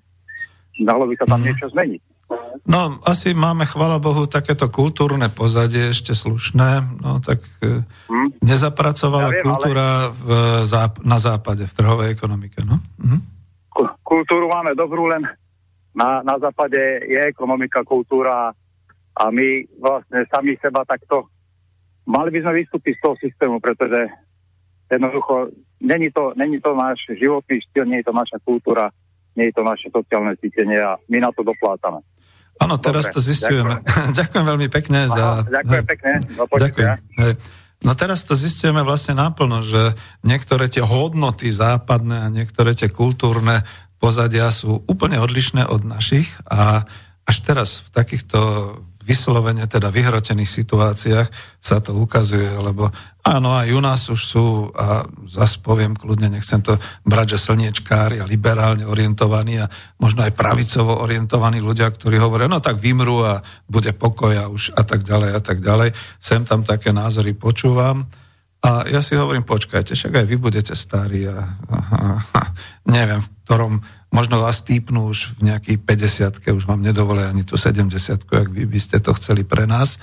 Ale tak toto je, toto je naozaj, to je aj od tej civilizácii euroatlantickej, ktorá sa zvrhla na niečo iné, kde to my častokrát nechceme, ale teraz, teraz sa ukazuje, e, tá sila našej kultúrnej a súdržnosti, že pravdepodobne tu sa ukazuje odlišnosť pri reakciách na tieto extrémne situácie. Veľmi pekne ďakujem. No ja budem pokračovať, nedám teraz ešte pesničku, nepozriem sa ani na maily v tejto chvíli, lebo už aspoň tú kapitolku, čo som chcel, že tu máme nové humánne kritéria pre makroekonomiku. A tu sa pochválim, tak ako mi to Ivan Ivan píše, že bola tá knižka, ktorú som ešte v roku 2017 ako spracoval, Ekonomika po kapitalizme, ale toto je nové toto, ani keby som o tomto nevedel, tak by som povedal, že toto sa deje a toto sa deje, je to skôr zozbierané zo všetkých tých činov masmediálnych informácií, ktoré máme, pretože toto sa dialo v marci a predtým už vo februári v iných krajinách a bude sa to diať zrejme v apríli, ale nie som si istý, či sa to bude diať ešte aj v máji tohto roku. Čiže otvorilo sa tu takéto určité okienko pre výskumnícka ekonomického vedca, ktorý si povie, wow, tak doteraz som o tom iba hovoril, už sme s pánom profesorom Husárom aj nejakú tú ekonometriu k tomu skúšali a zrazu je to tu, pretože praktické činy vlád národných štátov toto presne robia. Čiže štyri kritéria e, pre makroekonomiku, tie zmenené. Prvé, starostlivosť o zdravie, nazvali sme to HC, čiže healthcare. To je vyjadrené investovaním a vynakladaním finančných a materiálnych prostriedkov pre odvrátenie smrti a zachovanie zdravia obyvateľstva. Veď áno, už boli také určité pokusy a nie len SARS, ale predtým všeličo, ale predstavte si, že príde, e, ja neviem, zemetrasenie. A zrazu vidíte, že vynakladajú sa veľké prostriedky, lietajú lietadla, je logistika, zabezpečujú sa e, všetky materiály, aby sa aspoň zachránili ľudia, aby tí, čo sú poranení, aby teda boli niekde ošetrovaní a podobne. Škoda, že to nie je vidno až tak pri tých vojenských konfliktoch, kde je to potom vec takej tej politiky, že či sú oni agresori, alebo či sú oni tí dobrí a tak ďalej. Tuto sa svet nevie zjednotiť, ale pri tých prírodných katastrofách áno. Ale teraz to nie je prírodná katastrofa, je, samozrejme, aby ste sa so mnou nehádali, ale je to katastrofa, ktorá zasahuje zdravie a životy ľudí, povedzme naozaj tou vý, vý, vírovou, vírusovou pandémiou. Čiže ešte raz opakujem, nové kritérium, starostlivosť o zdravie, healthcare, vyjadrené investovaním, vynakladaním finančných a materiálnych prostriedkov pre odvrátenie smrti a zachovanie zdravia obyvateľstva. Zrazu sa vlády, no není ešte 20, nie je ešte 22 hodín, ale poviem, zrazu sa vlády neserú. E, pán Matovič by si to mohol osvojiť. Zrazu vynakladajú akékoľvek finančné prostriedky hlavne rýchlo a hlavne účinne na to, aby sa zabezpečovalo to zdravie a aby sa odvrátila smrť. No uvidíme, či to bude aj v máji ešte platiť.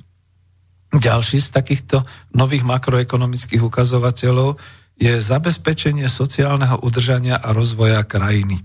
ale myslím s tým práve aj obyvateľstva krajiny.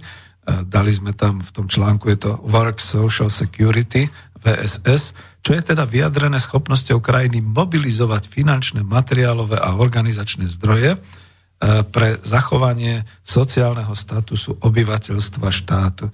Veď to máte ako na dlani. Dneska, včera, predvčerom sa jedná práve o tom, do akej výšky a koľko financií možno použiť na sanovanie, na sociálne zabezpečenie rodín s deťmi, na platenie, ošetrovanie člena rodiny očer, na PNky, práce, neschopnosť, na to, že ľudia zostanú domov, koľko percent dostanú, či zamestnanci 80% a koľko a ako to všetko bude a zabezpečuje sa.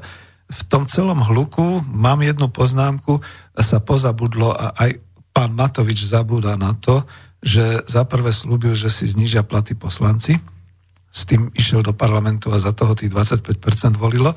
A za druhé, ako si sa už odložilo nabok nejaký ten 13. plat pre, alebo teda ten, tá, tá 13. penzia pre dôchodcov, pričom tí dôchodcovia by to potrebovali možno už teraz. Aby ten 13. dôchodok bol už v apríli a nie až potom. Na to sa úplne zabudlo.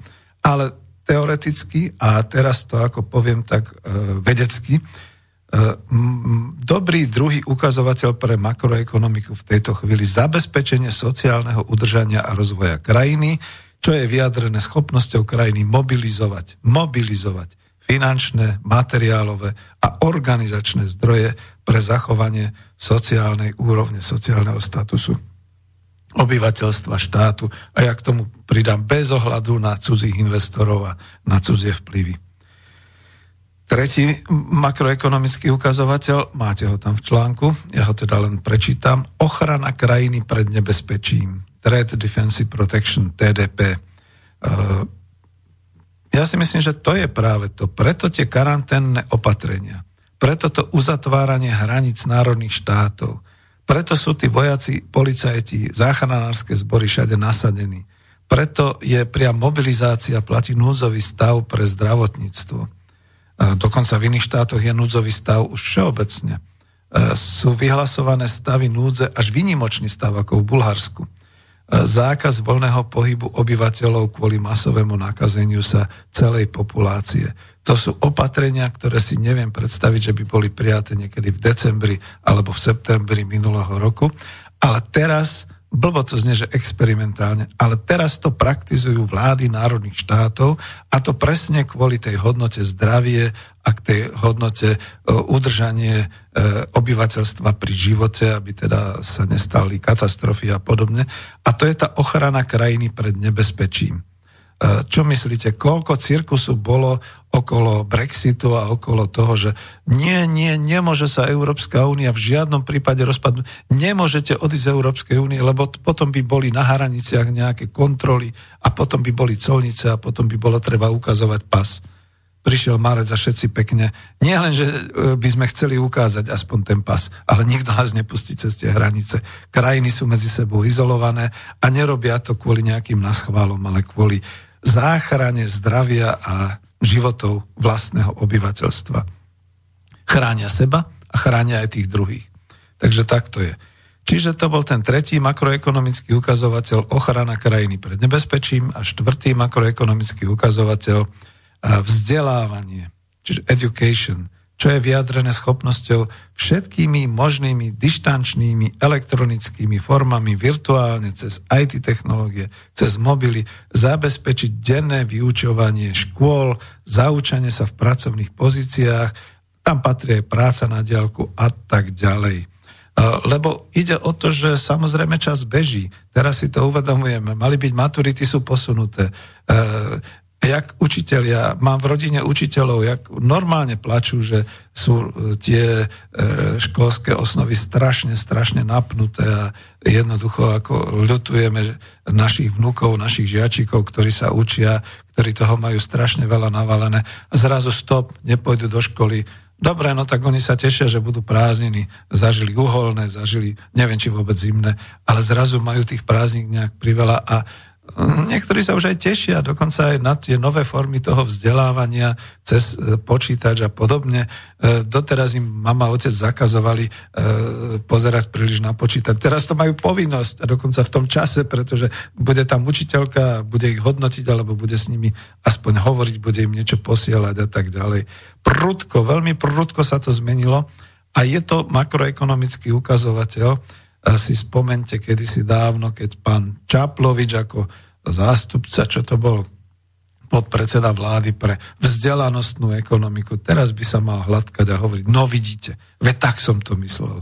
No on to tak nemyslel, on proste nechcem ho ohovárať, že jednoducho nepochopil eh, knowledge society, čiže E, vedomostnú ekonomiku a spoločnosť, on to nazval vzdelanostnú, skomolil to tam. Ale teraz je presne ten systém makroekonomický, to vzdelávanie, do ktorého sa musí investovať, lebo to vzdelávanie vyžaduje siete, vyžaduje iné e, prostriedky, iné zaškolenie profesorov, e, vyžaduje si jednoducho, aby to bolo na úrovni 21.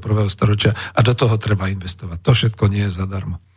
No, čiže to sú tie štyri štyri makroekonomické ukazovatele. A vieme si mi vôbec predstaviť, že by niekto v decembri 2020 požadoval vo vláde a v parlamente mimoriadne finančné zdroje na tieto štyri dnes v tejto chvíli základné a zásadné okruhy činnosti, ktoré nakoniec musí aj vláda zabezpečovať a teda riadiť to určitými e, opatreniami a podobne.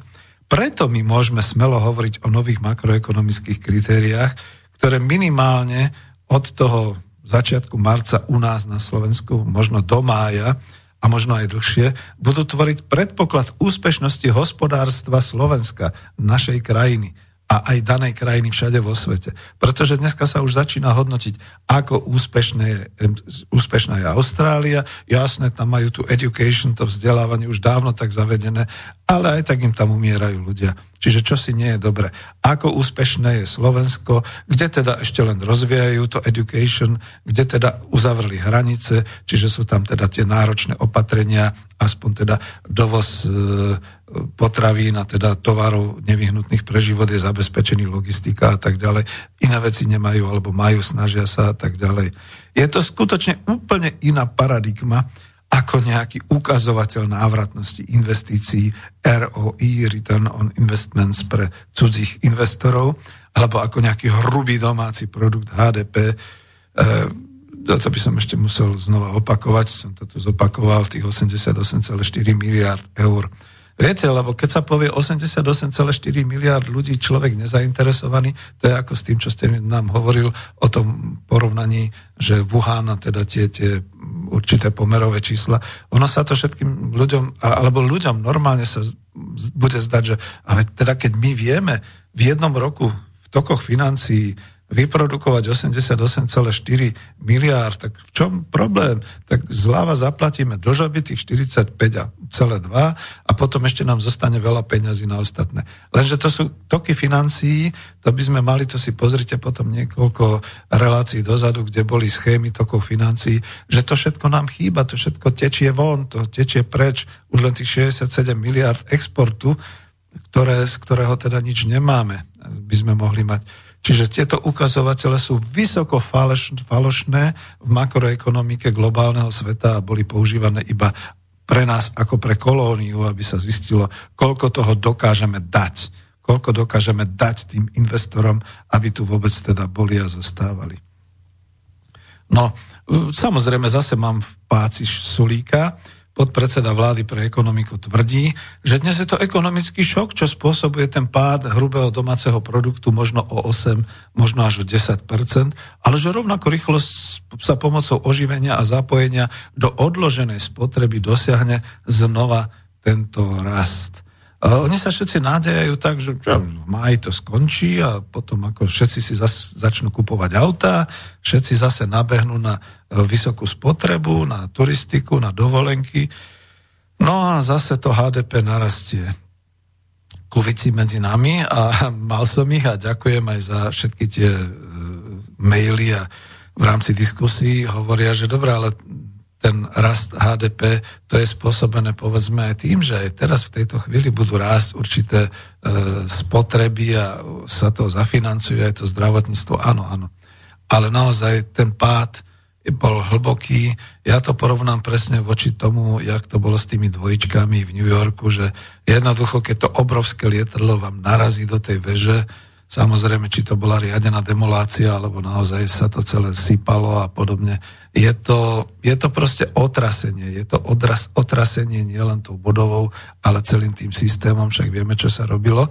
A ja skôr už ako filozoficky sa prikladám k tomu názoru, že ten svet už nikdy nebude taký, ako bol do pandémie koronavírusu, pretože ja, ja neviem ako vy, ale tak ľudsky to poviem. Veď si začnem dávať pozor na to, čo spotrebovávam, a koľko toho miniem, koľko toho si nehám a tie nedotknutelné zásoby, čo povedzme ako ja starší som robil pre rodinu, bol som vojakom, bol som proviancakom, týlarom, takže som nejaké tie konzervičky kúpil, samozrejme, nejaké tie e, tovary dlhodobé spotreby, jedla dlhodobé spotreby, tie budem teraz obmieniať. Vraj sa to vo Švajčiarsku dialo furt, to je tá kultúra tej spoločnosti, tak ja si uvedomím, že jednoducho, tak keď tam budem mať 4 majky, tak ich postupne v, ma- v mesiaci zjem, ale dokúpim si ich, aby som mal aj ďalej tie majky a tak ďalej. Čiže toto, toto bude fungovať. Ryža. No tak samozrejme nakúpil som nejaké to kilečko, teraz ho budeme spotrebovať a znova ho dokúpim. Čiže už to nedopustím, aby bola prázdna chladnička, prázdna špajza, aby nás teda zastihlo niečo také, že bum a teraz vlastne obchody sú prázdne, logistika nefunguje, e, alebo prípadne sa potraviny zdražia a tak ďalej.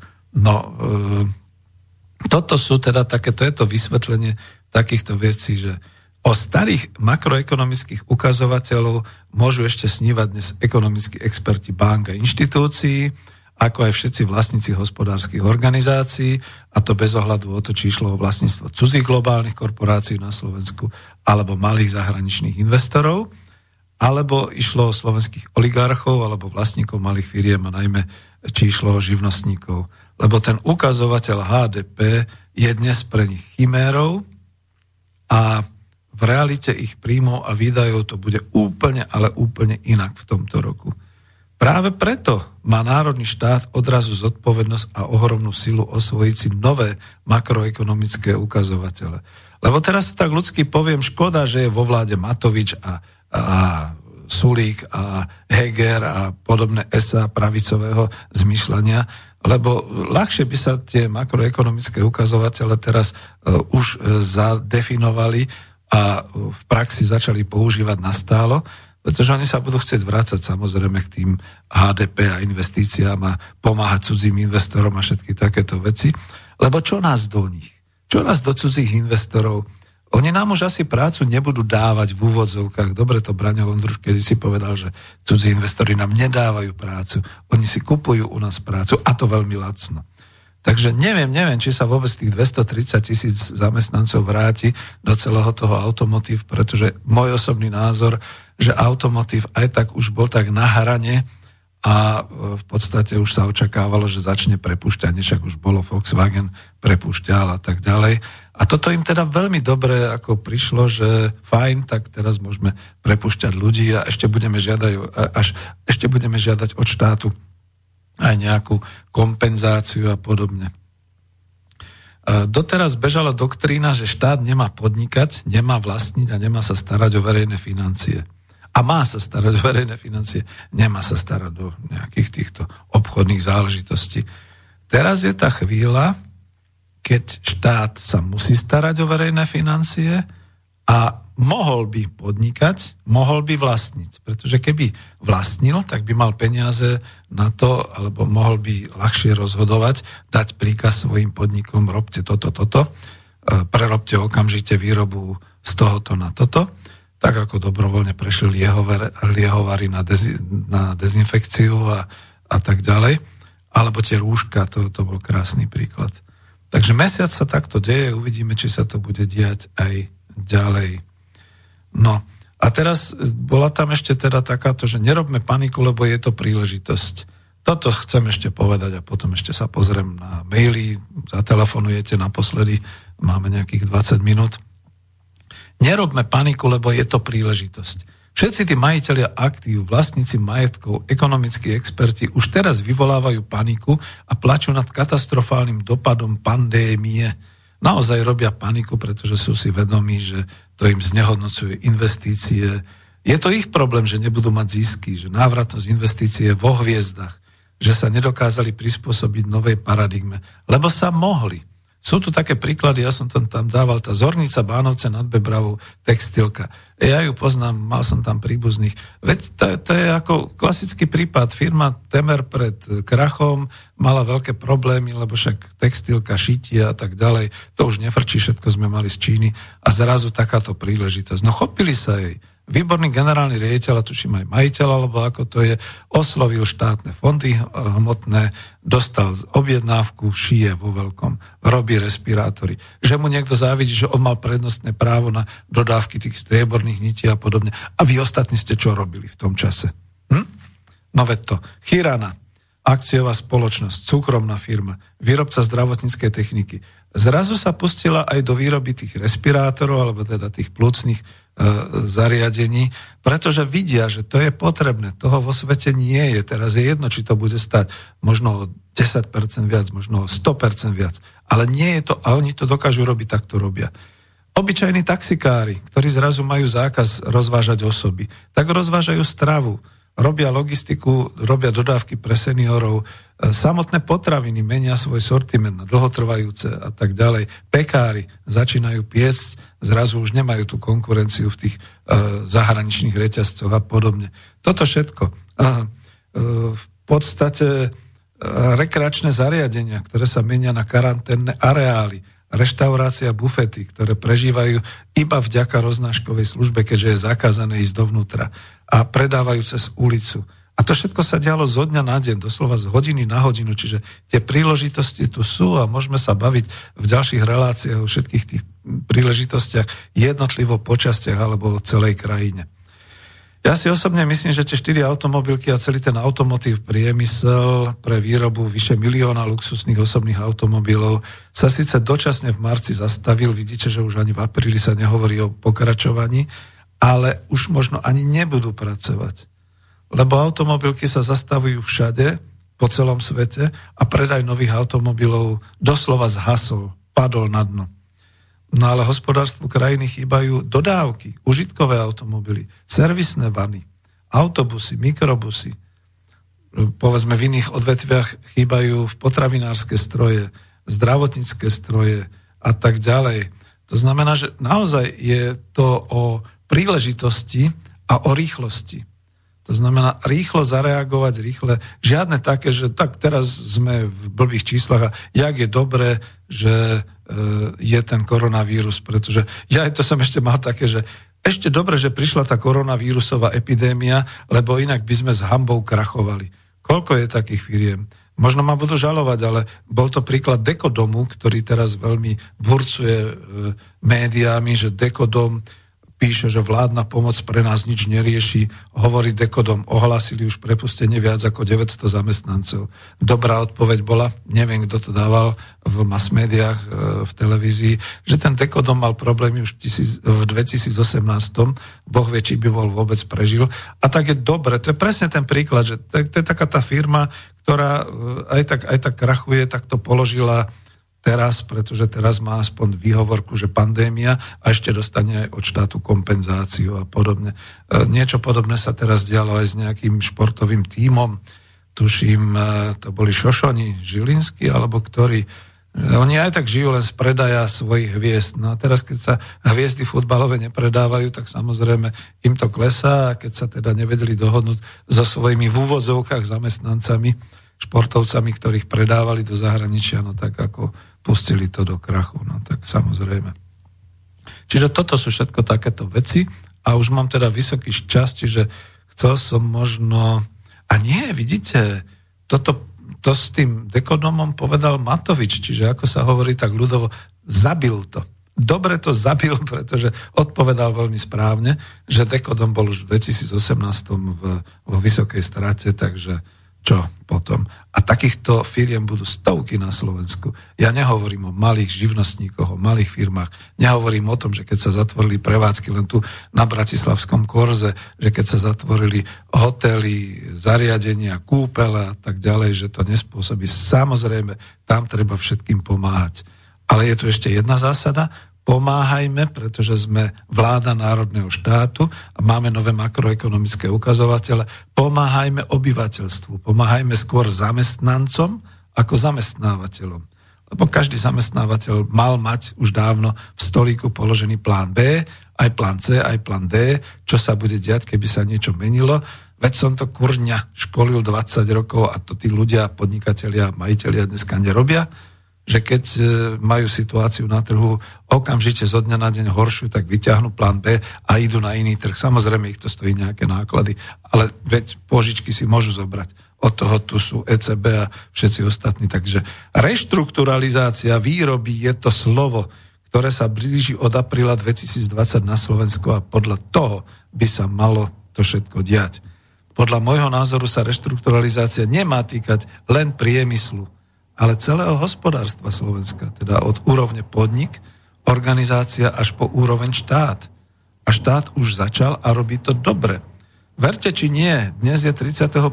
marca a aj keď Matoviča ako politika nemusím, vadí mi ten jeho prístup, e, vláda a všetci zháňajú do štátnych hmotných rezerv zdravotnícke potreby, riešia záložné nemocnice a komplexy s lôžkami, Predpokladám, že sa riadia aj zásobami e, doplňovania PHM a energií a potravinami a podobné veci. No a teraz to zbytočné, čo som uvádzal, zbytočné hospodárstvo, ministerstvo hospodárstva, ktoré riadi Sulík, by malo dať pokyn k vyhľadávaniu a tvorbe nových štátnych podnikov práve v oblasti zdravotníckých potrieb, potravín, e, balenia do nedotknutelných zásob, veď kedy si to tak fungovalo, že sa skladovali aj potravinárske zásoby v mraziarniach, v konzervárniach. To dneska neexistuje.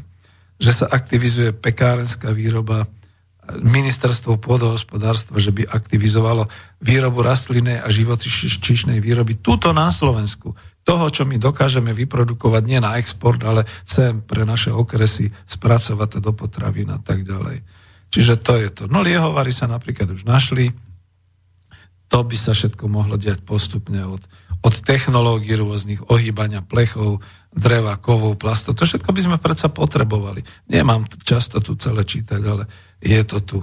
A teraz, že aká, ako je možné, že vláda sa bojí ekonomickej krízy? No, bojí sa a musí sa báť a veľmi oprávnene, pretože Národná banka Slovenska, čo je teda strážca pokladne vlády, a samozrejme tam ministerstvo financií, a, a štátny rozpočet, ale Národná banka Slovenska by mala strážiť celý finančný sektor a banky na Slovensku, tá nedisponuje možnosťou rozhodovať o úrokových mierach, nemá teda nástroje na aktivizáciu trhu, povedzme tak, ako má e, v Českej republike e, Česká národní banka a podobne ako keď hovorí Babiš s tým pánom, no teraz ma nenapadne meno, E, guvernéra Českej národnej banky, lebo my máme euro. V prípade eura môžeme naozaj iba žobroniť o uvoľnenie eurofondov a o to, aby nám redistribuovali nejaké kohezné fondy pre pomoc a tak ďalej, ale o nič viac, bo dokonca naopak budú od nás stále požadovať peniaze, začíname byť e, pomaly čistými plácami do eurofondov, tak vy nám dajte peniaze, lebo potrebujeme to dať povedzme iným a tak ďalej. Čiže toto je tá nevýhoda. No a včera som naozaj súhlasil s tým, čo tu teda odznelo v inej relácii u Koronyho, že pomaly by sme sa mali začať pripravovať aj na to, že keď to teda bude zle s eurom, tak, tak popozerajme sa, ako by sme teda mohli oprášiť tú našu korunu Slovensku znova.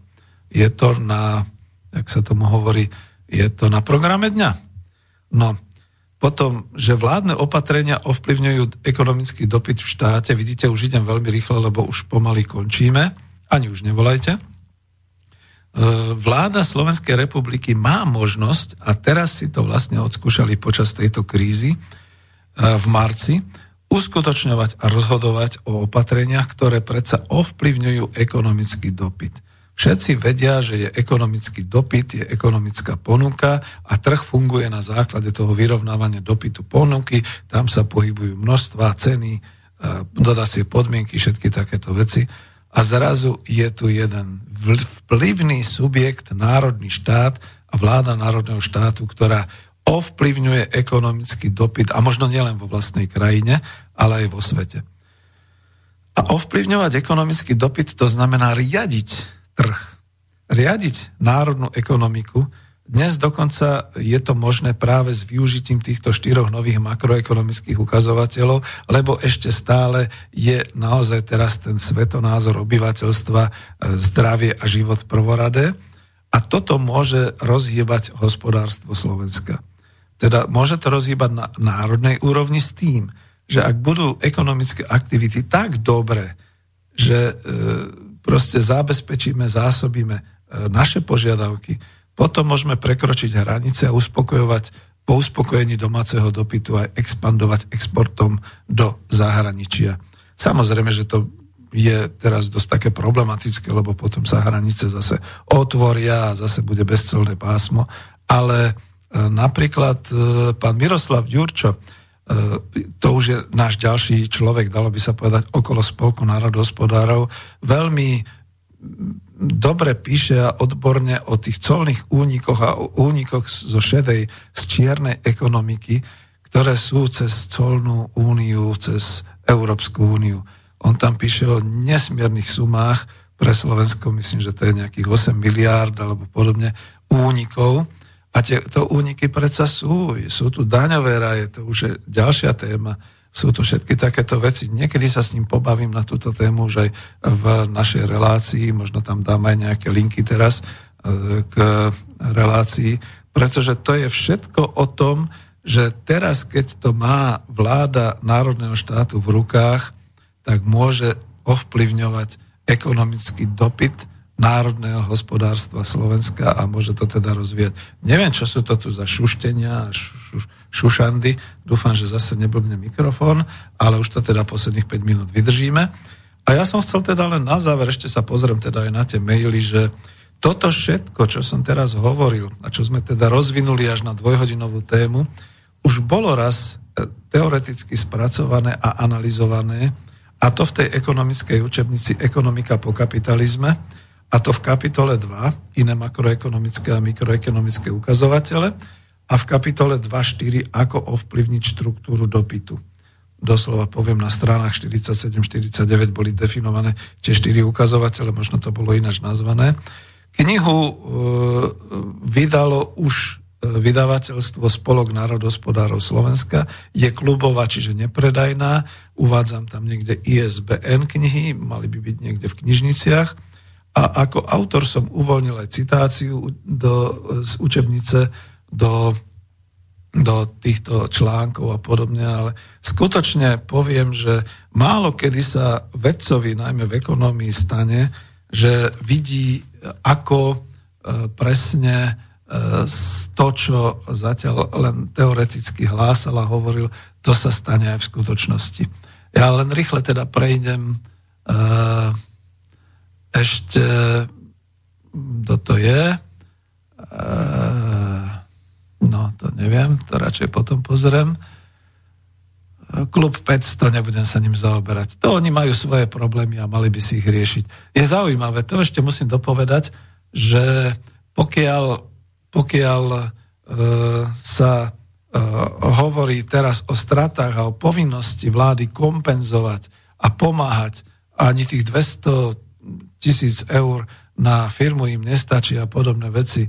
Páni, kde ste boli, keď tu bola vysoká konjunktúra, keď ste mali vysoké zisky a tie zisky ste si nehávali pred seba, alebo ako cudzí investori ste ich odvádzali do zahraničia. Vtedy vám nebolo ako morálne zlé, že ste nezvyšovali platy zamestnancom a neodvádzali poriadne e, e, dane do štátneho rozpočtu. Čo teraz plače? Aj ten zväzok 500. To sú lobbysti, to sú doslova lobbysti.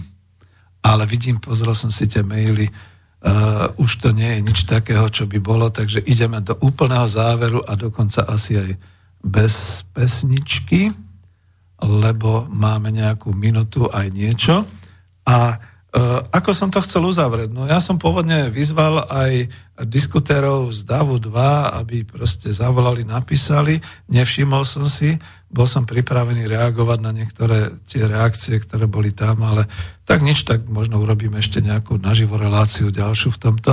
A ja už sa teším na ten čas, pretože som obrovský optimista na ten čas, keď e, v máji bude krásne májové teplé počasie, my všetci vyjdeme na ulice, pretože vlády ohlásia koniec pandémie, aspoň u nás, možno zostanú hermeticky uzavreté hranice, ale my už budeme voľní, slobodní a zdraví a budeme sa môcť stretávať, budeme môcť robiť konferencie a tešiť sa z toho nášho života a budeme mať úplne inú tú paradigmu.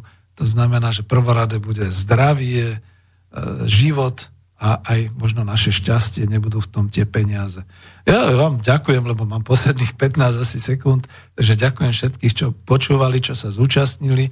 Na maili ešte skúsim potom odpovedať a to je asi všetko, čo som chcel dnes a v tejto chvíli z relácie Klub národospodárov Slovenska. Dovidenia. Táto relácia vznikla za podpory dobrovoľných príspevkov našich poslucháčov.